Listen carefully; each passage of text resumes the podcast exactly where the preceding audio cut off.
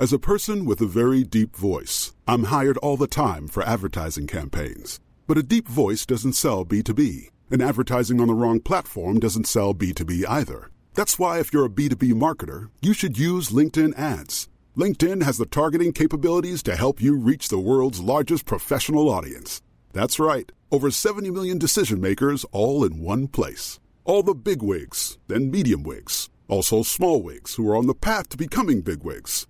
Okay, that's enough about wigs. LinkedIn ads allows you to focus on getting your B2B message to the right people. So, does that mean you should use ads on LinkedIn instead of hiring me, the man with the deepest voice in the world? Yes. Yes, it does. Get started today and see why LinkedIn is the place to be to be. We'll even give you a $100 credit on your next campaign. Go to linkedin.com slash results to claim your credit. That's linkedin.com slash results. Terms and conditions apply. As a person with a very deep voice, I'm hired all the time for advertising campaigns. But a deep voice doesn't sell B2B, and advertising on the wrong platform doesn't sell B2B either. That's why, if you're a B2B marketer, you should use LinkedIn ads. LinkedIn has the targeting capabilities to help you reach the world's largest professional audience. That's right, over 70 million decision makers all in one place. All the big wigs, then medium wigs, also small wigs who are on the path to becoming big wigs. Okay, that's enough about wigs. LinkedIn ads allows you to focus on getting your B2B message to the right people. So, does that mean you should use ads on LinkedIn instead of hiring me, the man with the deepest voice in the world? Yes. Yes, it does. Get started today and see why LinkedIn is the place to be to be. We'll even give you a $100 credit on your next campaign. Go to linkedin.com slash results to claim your credit. That's linkedin.com slash results. Terms and conditions apply.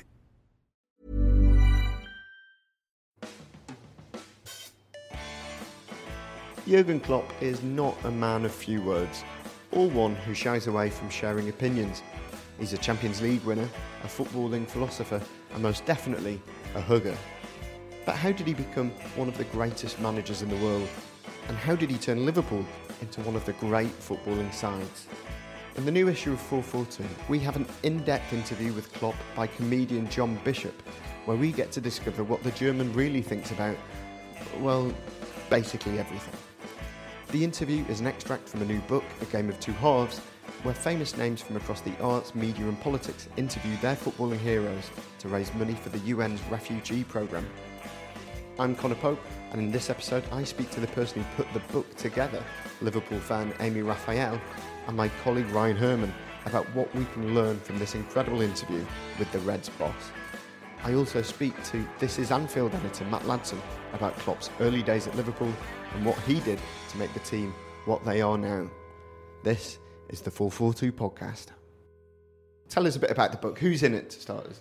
Do you want everyone who's in it? Uh, All the pairings or the, uh, may- the, maybe- the highlights? yeah, the highlights, Like Jurgen. Klopp and Jurgen Klopp. Um, Jurgen Klopp is paired with John Bishop, Yeah. Pep Guardiola and Johnny Marr, Lucy Bronze and Clare Balding, Frank Lampard, Omid Djalili, Rio Ferdinand and Rachel Riley, talking about the good old days of Man United, uh, Ian Wright and Wretch 3-2, Hector Bellerin and Romesh Ranganathan, Steven Gerrard and David Morrissey, Gary Lineker and Fard Salah, who is a former Syrian goalkeeper who's been resettled in the UK. Eric Dier and David Lammy, John McGlynn, the Raith Rovers manager, and Val McDermid, and Vivianne Miedema, and me, because no one else could fit around her schedule, so I ended up doing it. So she's my hero. I, I thought she was completely robbed in the uh, FIFA Best Oh, she's 11 totally robbed. Um, this week. She's such an exciting player, and she's a she's a superstar in Holland. Wherever she goes Yeah, in yeah. Holland, she's mobbed. No, she's fantastic in the World Cup this year. But how did you get all of these names together? Oh, it was easy. No, it wasn't easy. at all. it was an absolute nightmare. I, I basically had the idea for the book after the Brexit referendum kind of astonished us all.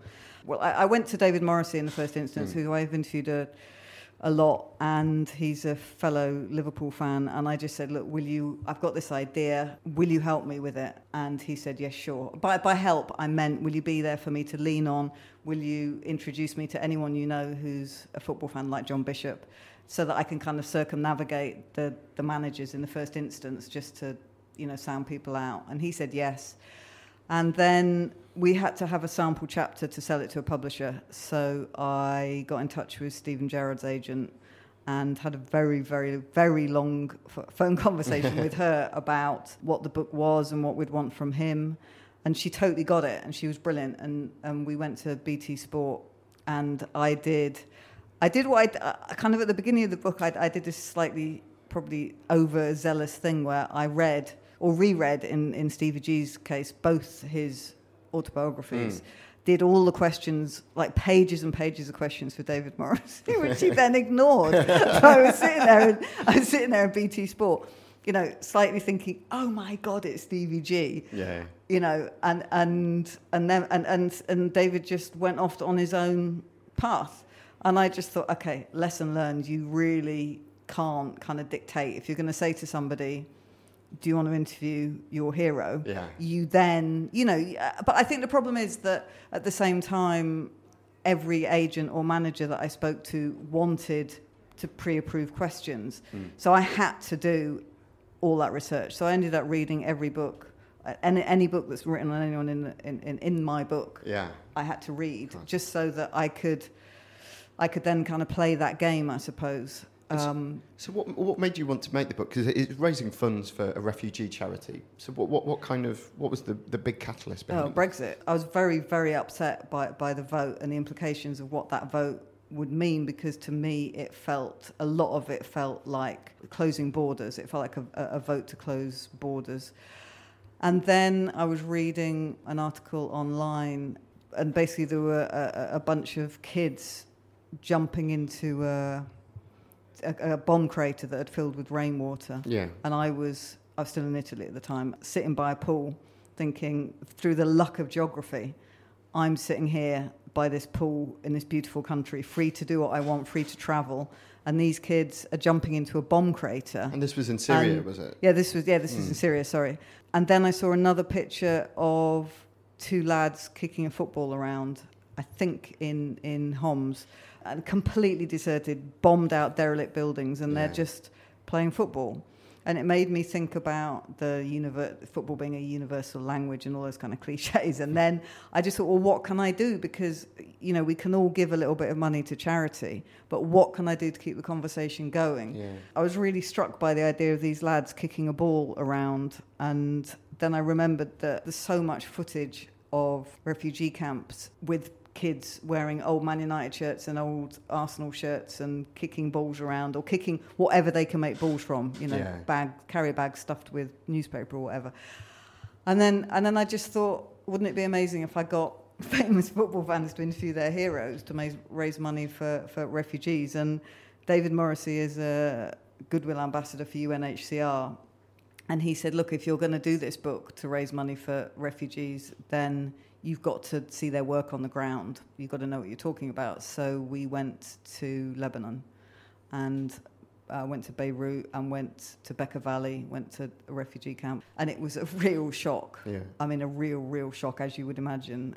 I think it's really interesting what you say and what you write about the idea of football being a kind of unifying force. And c- certainly when, when you see clips so often of refugee camps or war torn areas on the news, it's actually really common to see a replica shirt of a European club uh, kind of in the background, which is a kind of really interesting thing. This is something that actually people all across the world do have a really strong emotional connection to, isn't it? I mean, Ryan, what are your kind of thoughts on, on the idea of football as this, this unifier? Well, as the idea of Brexit and that being a catalyst for the book, um, I think certainly in this country at least, uh, it's probably football, football or sport is certainly probably the only thing that really unifies us anymore. If you look at big TV events over the past even 25 years, it's either a royal wedding or a royal funeral or it's a sporting event. And on a mass scale, it's the only thing that cuts through politics, religion, uh, race. Mm. Look at last summer and look at the World Cup. Every pub was packed, 25 million people watching the game, irrespective of what our differences were football brought us together. So yeah, it's that one unifying thing that we've got. Did you sit in on all of the interviews? How did this... I did. I, I, I did. I I am a complete control freak. No, I I because I set everything up myself. It, I I was the point of contact, and quite often these people hadn't met the the, the couplings well, you know, I was putting, I was sending Yeah, him on a blind date basically. Sometimes, like in the Pep Guardiola uh, Johnny Marr interview, Johnny Marr said after half an hour, we had an hour with every, we got an hour with everybody, and sometimes it went on longer. But Johnny just said after half an hour, right, I'm going now. He just kind of, he just kind of lost his nerve completely, and we're like, no, Johnny, Johnny, no. But um, Johnny Moore got nervous. yeah, I mean, it's It's incredible. yeah, I mean, it really, it was just honestly. Sometimes it was, it was so bizarre watching. You know, I grew up with the Smiths on my on on, on, on my walls. I mean, I'm, let's say nothing about Morrissey, but you know, I, was, I was like, Why oh is- my god, Why is he not in the book? I were, no comment. I was like, oh my god, Johnny Marr, and Johnny Marr was like, oh my god, Pep. So Yeah, it was this kind of, and then Pep was teasing me about going to see Klopp the next day. So it all became this kind of chain of ludicrousness. But, but I mean, it, I, I, again, you asked about um, doing research. I mean, I did, I did do questions for absolutely everybody. I did like two or three pages of questions for everybody, and I and sometimes they came up. So you know, if if in one of those interviews, maybe four or five of my questions are in in that chapter, it you know it felt worth it. Mm. And also, I felt like I needed, like when Johnny lost his nerve briefly, I felt like I needed to know, I needed to have those kind of questions ready to ask Yeah. to kind of get it get it going again. Um, I wanted to ask about the Eric Dier, David Lammy interview. Eric Dier turns it on his head and makes actually starts interviewing Yeah. David Lammy. Yeah. you, you weren't expecting that at all. No, because because I really wanted it to be my, my, my idea was was you know when you do a really good interview, you, you kind of hope that the re- when I do a really good interview, uh, or especially when you used to get a lot of access back back in the day, um, I used to think, oh, you know, it'd be amazing if if it would read like you'd gone down the pub with this person, not that you were their mate, but that the, the kind of conversation flowed in, in that way, and I wanted it to be a kind of you know back to and forth between between the people, and of course that's not always going to work. Like Steven Gerrard is quite a shy guy, unbelievably. So, so when David Morrissey kept on saying, "Yeah, but you know, when you're in LA, Hollywood, I'm, you know, I'm an actor," of basically saying, "Ask me anything about my career," and, and, and Gerrard just wasn't getting it at all in the nicest possible way. But you know, because he was, you know, he. Like I say, he's shy. So, Yeah. and I just thought, oh, who cares? Because what he's saying is so interesting. It doesn't really matter. But with with um, Eric Dier and David Lammy, it went on. The whole interview just went on and on and on because basically we, we managed to do it in um, in Parliament, which actually it was worth Oh, the wait because. Yeah. But trying to get Eric Dier through security.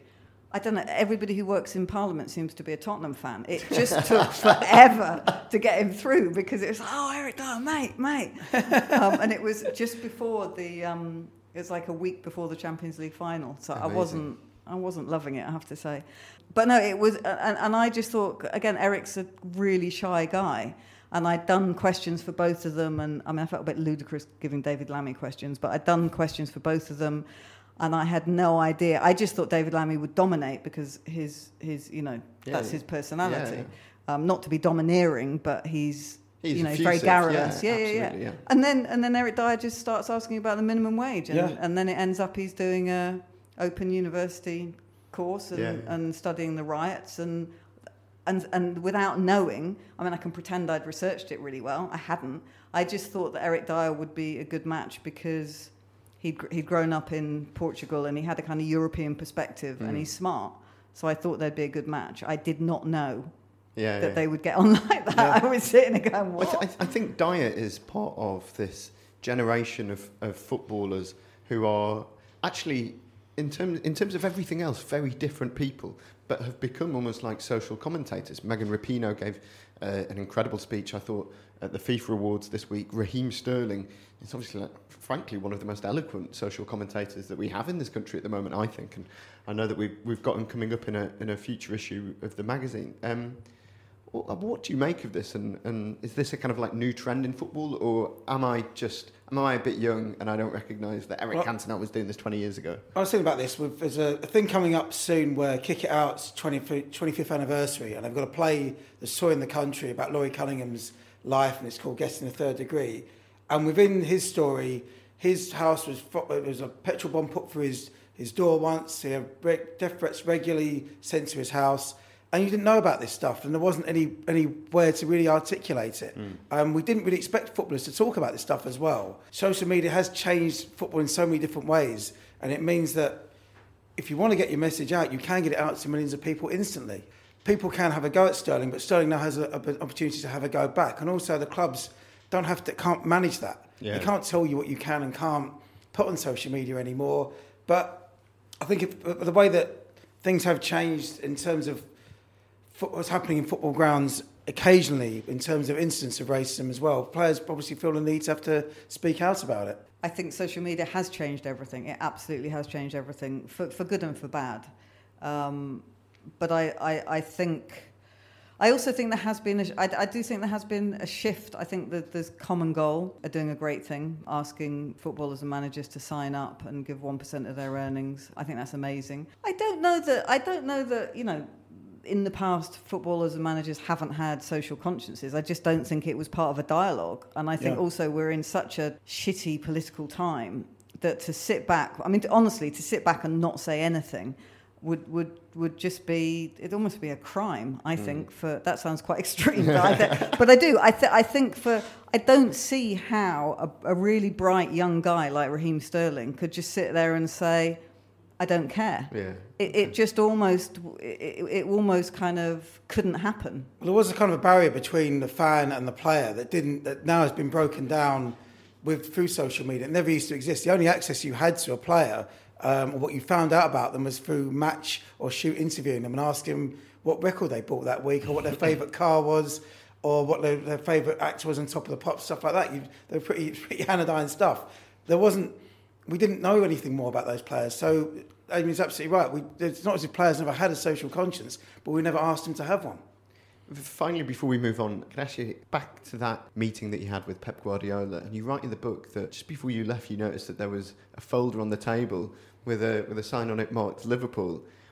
As a Liverpool fan, how how did you not just take it? Well, well, it was it was well, it was on the corner, like right. It was almost like he put it put it there on purpose. It was right in front of me. But all, all, all his notes were, were in Spanish. Oh right. So okay. I just so thought I, could, I just thought no no no no there were there were, right, there were, there were kind of notes of the whiteboard and and okay. So but but also I mean I I just thought is this a test? This just really feels like a test. Um, and in fact I really I really didn't want I mean, I, I, obviously he, he's a fantastic manager, but I, you can't help, help but like him. Yeah. Pep. I mean, he's so utterly charming, and he was so funny when he knew that when he found out I was a Liverpool fan and I was seeing Klopp the next day. He just wouldn't let it rest. he just kept on, you know, saying, "Oh, I'm just the starter, and he's the main course, and give him a hug from me," and you know, and he felt. I mean, I, I kind of knew as well in that moment that they'd probably win the league because he felt I mean, he, he just it, he was just so relaxed. It just felt like he kind of had it nailed. Whereas mm. the next day, Klopp was far more stressed about more it. More stressed about it, yeah, for sure. Say hello to a new era of mental health care. Cerebral is here to help you achieve your mental wellness goals with professional therapy and medication management support. 100% online. You'll experience the all new Cerebral Way, an innovative approach to mental wellness designed around you. You'll get a personalized treatment plan from a therapist, prescriber, or both in a safe and judgment free space. Your cerebral therapist or prescriber will outline a customized plan with clear milestones along the way so you can get to feeling your best. With Cerebral, you're not alone in your mental health journey.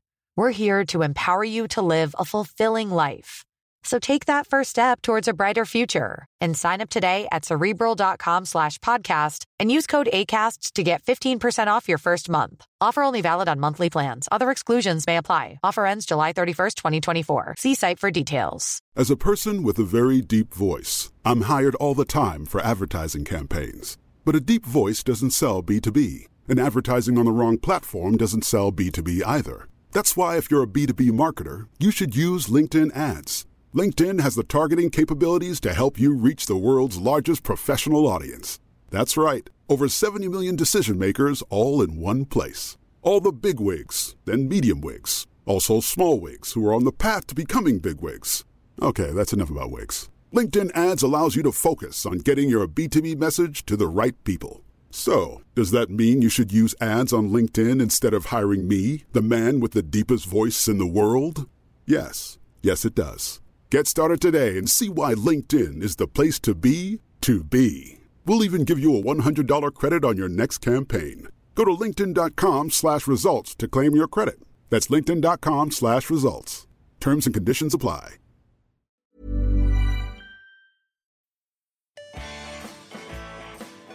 Before we talk about the Klopp Bishop interview, I chatted to This Is Anfield editor Matt Ladson about Klopp's early days at Liverpool to give us a bit of context for the success that followed. October 2015, Brendan Rodgers has just been sacked as Liverpool manager a year after taking Liverpool to second place and obviously so close to the title. What was what was the mood among Liverpool fans around that time? The mood was pretty low, uh, to say the least. I mean, you say that it was just over a year after finishing second, but it was only a couple of months after getting that absolute hammering at Stoke on the final day of the season. Um, the new season, many people didn't expect Rodgers to survive the summer, but he did somehow. And I think that was more due to a replacement not actually being available at the time. And into that new season, I think Liverpool had played eight games, they were 10th in the league. They had a minus goal difference at the time. There'd been disappointing results. You know, they'd drawn with Carlisle, Norwich, FC Sion. You know, a lot of teams that a club of Liverpool's stature should have been easily uh, enjoying wins against. And really, it just proved that that second place finish was the anomaly um, for Liverpool at the time. And that was what was disappointing that we didn't kick on from that second place finish. And if anything, we'd gone backwards extremely quickly.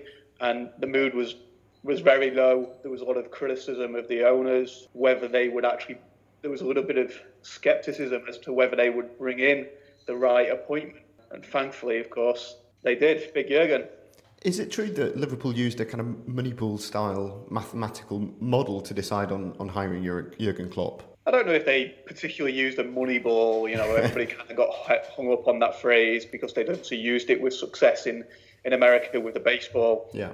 Um, but obviously, Moneyball, this whole whole strategy of it, has its foundings in a manager who can get the most out of his players, and that's something that Jurgen Klopp already had a proven success in doing. You know, I think that at the time when he came into Liverpool, it was actually the FS, um, the Dortmund CEO that had spoke so highly of Jurgen. Obviously, he was on a sabbatical kind of at the time, you know, and he'd said that every player in Klopp's hands he makes better makes them better. And that's what obviously FSG were very excited about. And that Klopp, when he first came into the club, said that this isn't a terrible squad. We just need to get players playing better. And that was something that he did. Um, you know, it's difficult to forget now, but Dejan Lovren, for one example, he got him playing better, better than he had any other time. Yeah. You know, he rejuvenated Lallana, turned into a centre midfielder rather than attacking midfielder. He moved Firmino to centre forward. He got Milner to left back. He got Henderson into a new role as a holding midfielder. He got Emre Can player better than ever.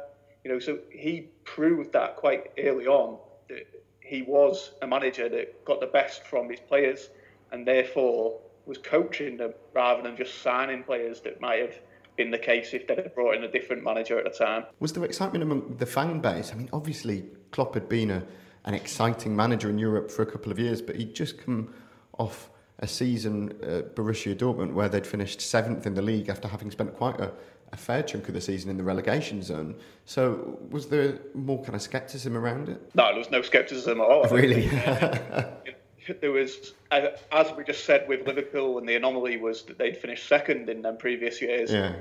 So finishing seventh for Dortmund in that final season Liverpool supporters recognised that that was the anomaly for Klopp, and there was a lot of excitement around his arrival. It was a world-renowned manager, a manager that could attract high-quality players, who could get the best from players, and who would rejuvenate the whole club and bring the supporters back together again because it was a fractured time in the preceding years at Liverpool. Um, and most importantly, he was a manager that understood not just what it meant to be playing for Liverpool Football Club, but also the city, the community, the fan base and what Liverpool historically meant. And so, did his arrival see much of a culture change at Liverpool? How and uh, you know how quickly did he start to kind of make his own stamp at the club? Yeah, I mean massively. Uh, uh the, the, immediate thing is that he demanded more. He demanded more from the fans. He demanded more from the players. He demanded more from the owners. You know, he, he wanted to make Liverpool back into being a top club within England primarily, and then within Europe. And you know, when Klopp his arrival, his first press conference, hundreds of media um, from around Europe. The interest was huge, and the press conference itself had to take place in Liverpool's what was then the centenary stand because the main stand was being rebuilt at the time. So the sort of pictures of Klopp being presented to the media was him on the Anfield pitch with the main stand with the cranes kind of above it. And I guess that was symbolic of the, process that needed to be done, that we needed to work and rebuild the club, and that was what Jurgen was there for. And did he bring a big team in with him immediately? How much kind of free rein was he given over the, the day-to-day running of the club? Yeah, I mean, I think that Jurgen's obviously a manager that had a proven track record and that could come in and he changed a lot of things about the club. Um, he changed the training. Um, they started to start training at different times of the day to impact the uh, relate more to the time of the next match. So if it was an evening game, they would train more in the evening. Simple things like that. Um, he started to bring in his own coaching staff, and especially after his first season, he did more of that. Um, brought in Mona Nemmer, a nutritionist who had previously worked at Bayern Munich. He brought in Andreas Kornmayer, um, fitness coach again from Bayern Munich. You know, and he was um, influential in making sure that Liverpool had the best support team around him. Jurgen doesn't have an ego. He he admits that he wants to have the best infrastructure for himself, um, and that includes getting the best people around him to support him. And so the putting aside the Champions League win for one second, if, if it's possible for you to be able to do that, what, what do you think has been his greatest success as Liverpool manager? I mean, arguably, his, his, best success has been getting the supporters on side. You know, he, obviously we had the famous quote in one of his first interviews talking about turning the fans from doubters to believers. And the fans were doubters and they were sceptical at the beginning because that's how we'd been in the last five, six, seven, eight years as mm. a football club. We weren't reliable. The players weren't reliable. The results weren't reliable. We'd gone from sixth to eighth to second again, you know. Um, and now when you watch Liverpool there's there's no doubt we feel as though we are going to get a way to win. If there hasn't been a goal after 20 minutes, it's quite confident. There's no um, there's no there's less nervous anxiety around the stadium than there certainly was three four years ago when Jurgen had first come in. And as we approach sort of the four year history of Klopp coming in, we now feel as we've got a squad that's built in his DNA um, and who are reliable and will deliver success on the pitch.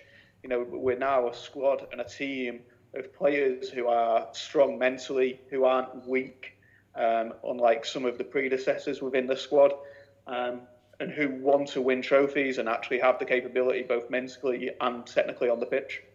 You talk about players being kind of in Klopp's DNA there. I think by that you mean his kind of like his ideology, his philosophy as a manager how much do you think that what is currently going on at Liverpool is a Jurgen Klopp project, and how much of it could outlast him whenever he, he does move on? Well, again, with Jurgen, he has openly said that things that get done at the football club now need to outlive him, such as the training ground. You know, he was very instrumental in encouraging Fenway Sports Group to move ahead with merging the academy and the first team training grounds into one base, which should be completed next year.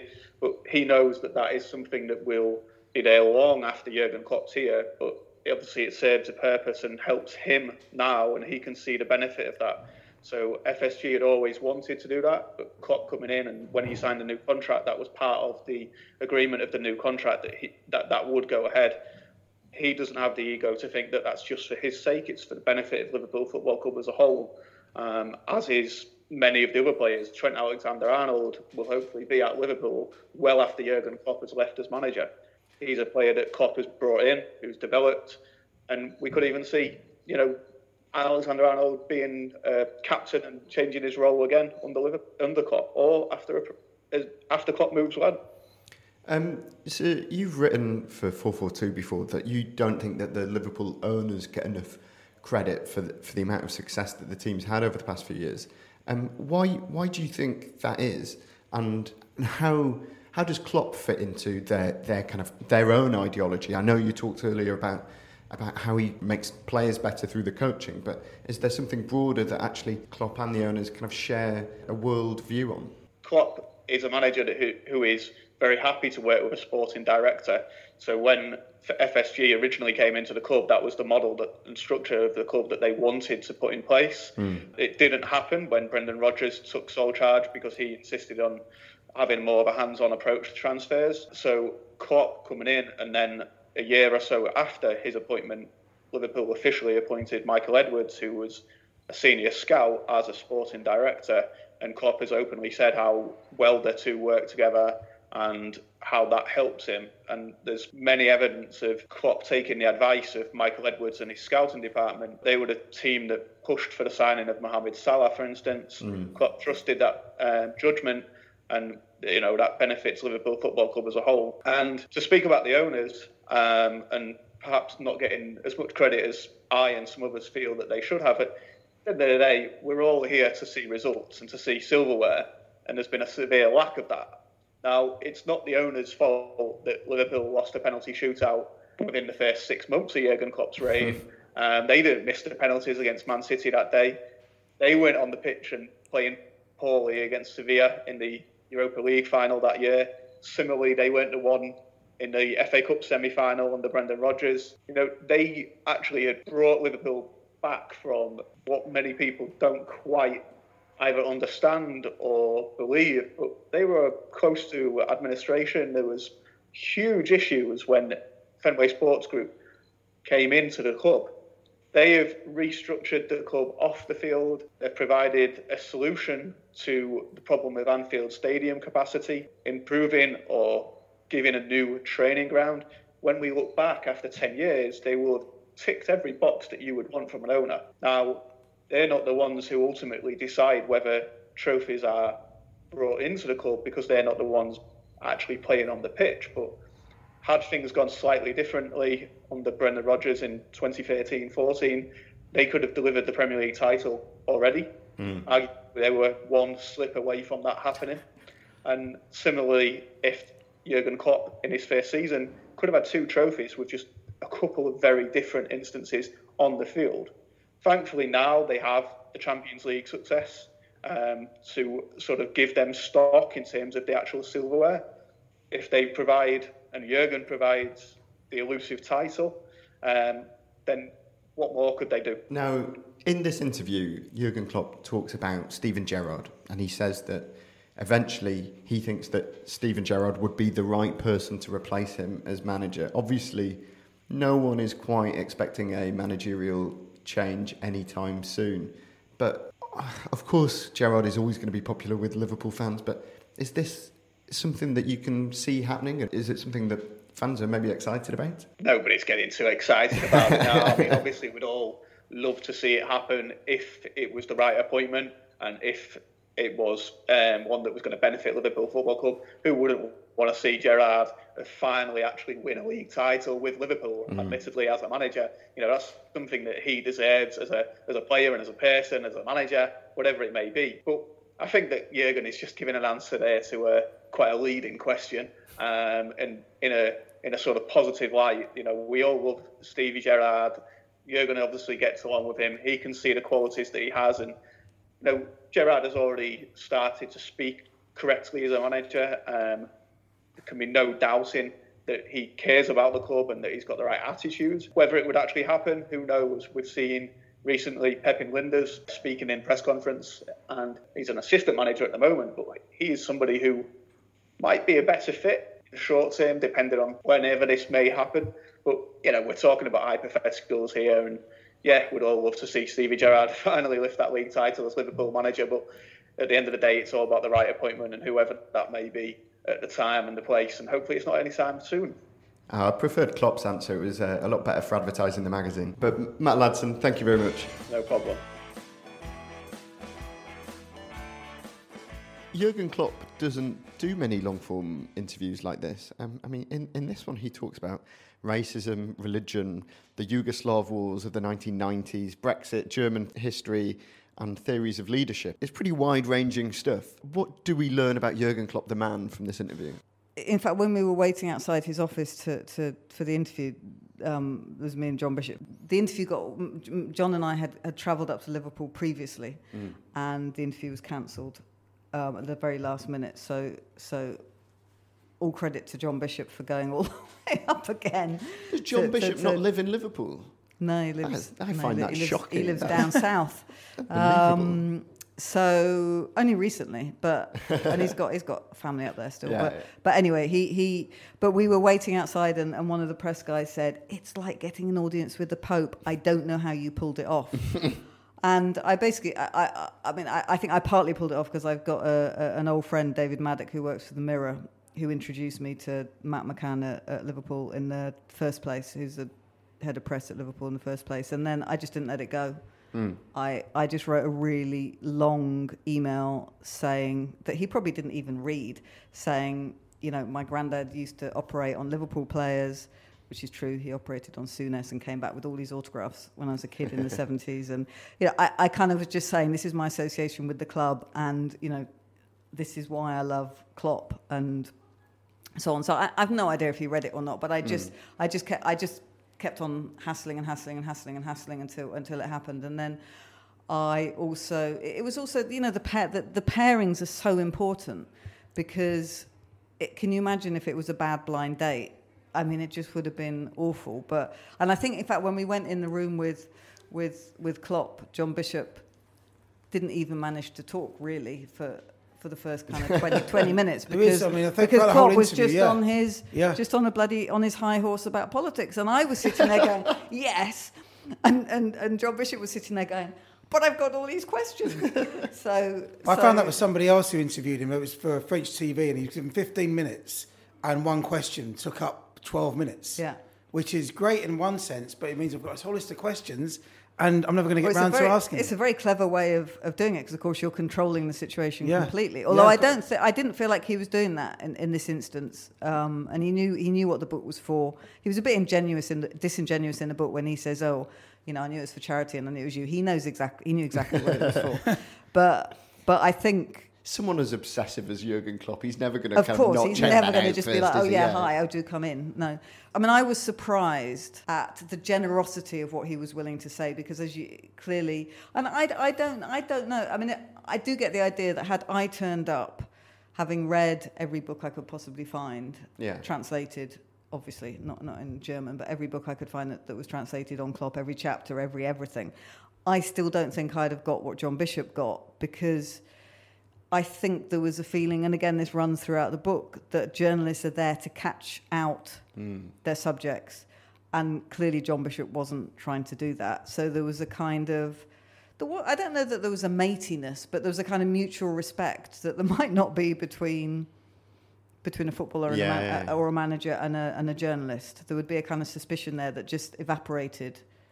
Um, and although I was kind of butting in with some questions, I was very much, you know, in the background, which was really hard actually, because of course my journalistic instinct was to say, "No, I want to ask this. I want to know this." So Because most of the people in here are not cha- trained as journalists, but did some of them have kind of surprisingly good journalistic in- instincts, or was it more about the kind of the conversation? I was going to say John Bishop's now quite an experienced interviewer, yeah, isn't he? So yeah, yeah. So which is why I thought. I mean, we did, we did, we did think of who would be. I mean, I thought obsessively about who would be the best match for for, for Klopp, and we thought of Daniel Craig. Hmm. And we thought of millions of people. We just thought of loads of people. Laurel Kana, you know, um, uh, and I'd have loved it to have been any, any of those. Yeah. Damian Lewis, any of those people would have been brilliant. But I really thought that John Bishop, A, I think he's got a brilliant interviewing style. He's so relaxed. Honestly, I'm just thinking, I've been doing this for so long, and he just turns up and it's all in his head. And he knew exactly what he wanted to ask him, but, you know, looked as though he'd just kind of wandered in, which obviously made Klopp feel Yeah. really relaxed. What, what do you? You're both Liverpool fans. What do you think it is about Klopp and the Liverpool fan base that has led to this emotional connection? I mean, obviously, winning the Champions League helps, but uh, there was clearly something there already. if you look back through the recent history of managers and you say even when Houllier came in, he lived in Liverpool, he understood something about the city. When Benitez came in, he'd been an, he'd been in an un- underdog situation in in Spain, trying to fa- uh, battle against uh, Barcelona and Real Madrid, which he came, kind of came into that situation with Liverpool. They were way behind, say, Chelsea, Manchester United, and Arsenal.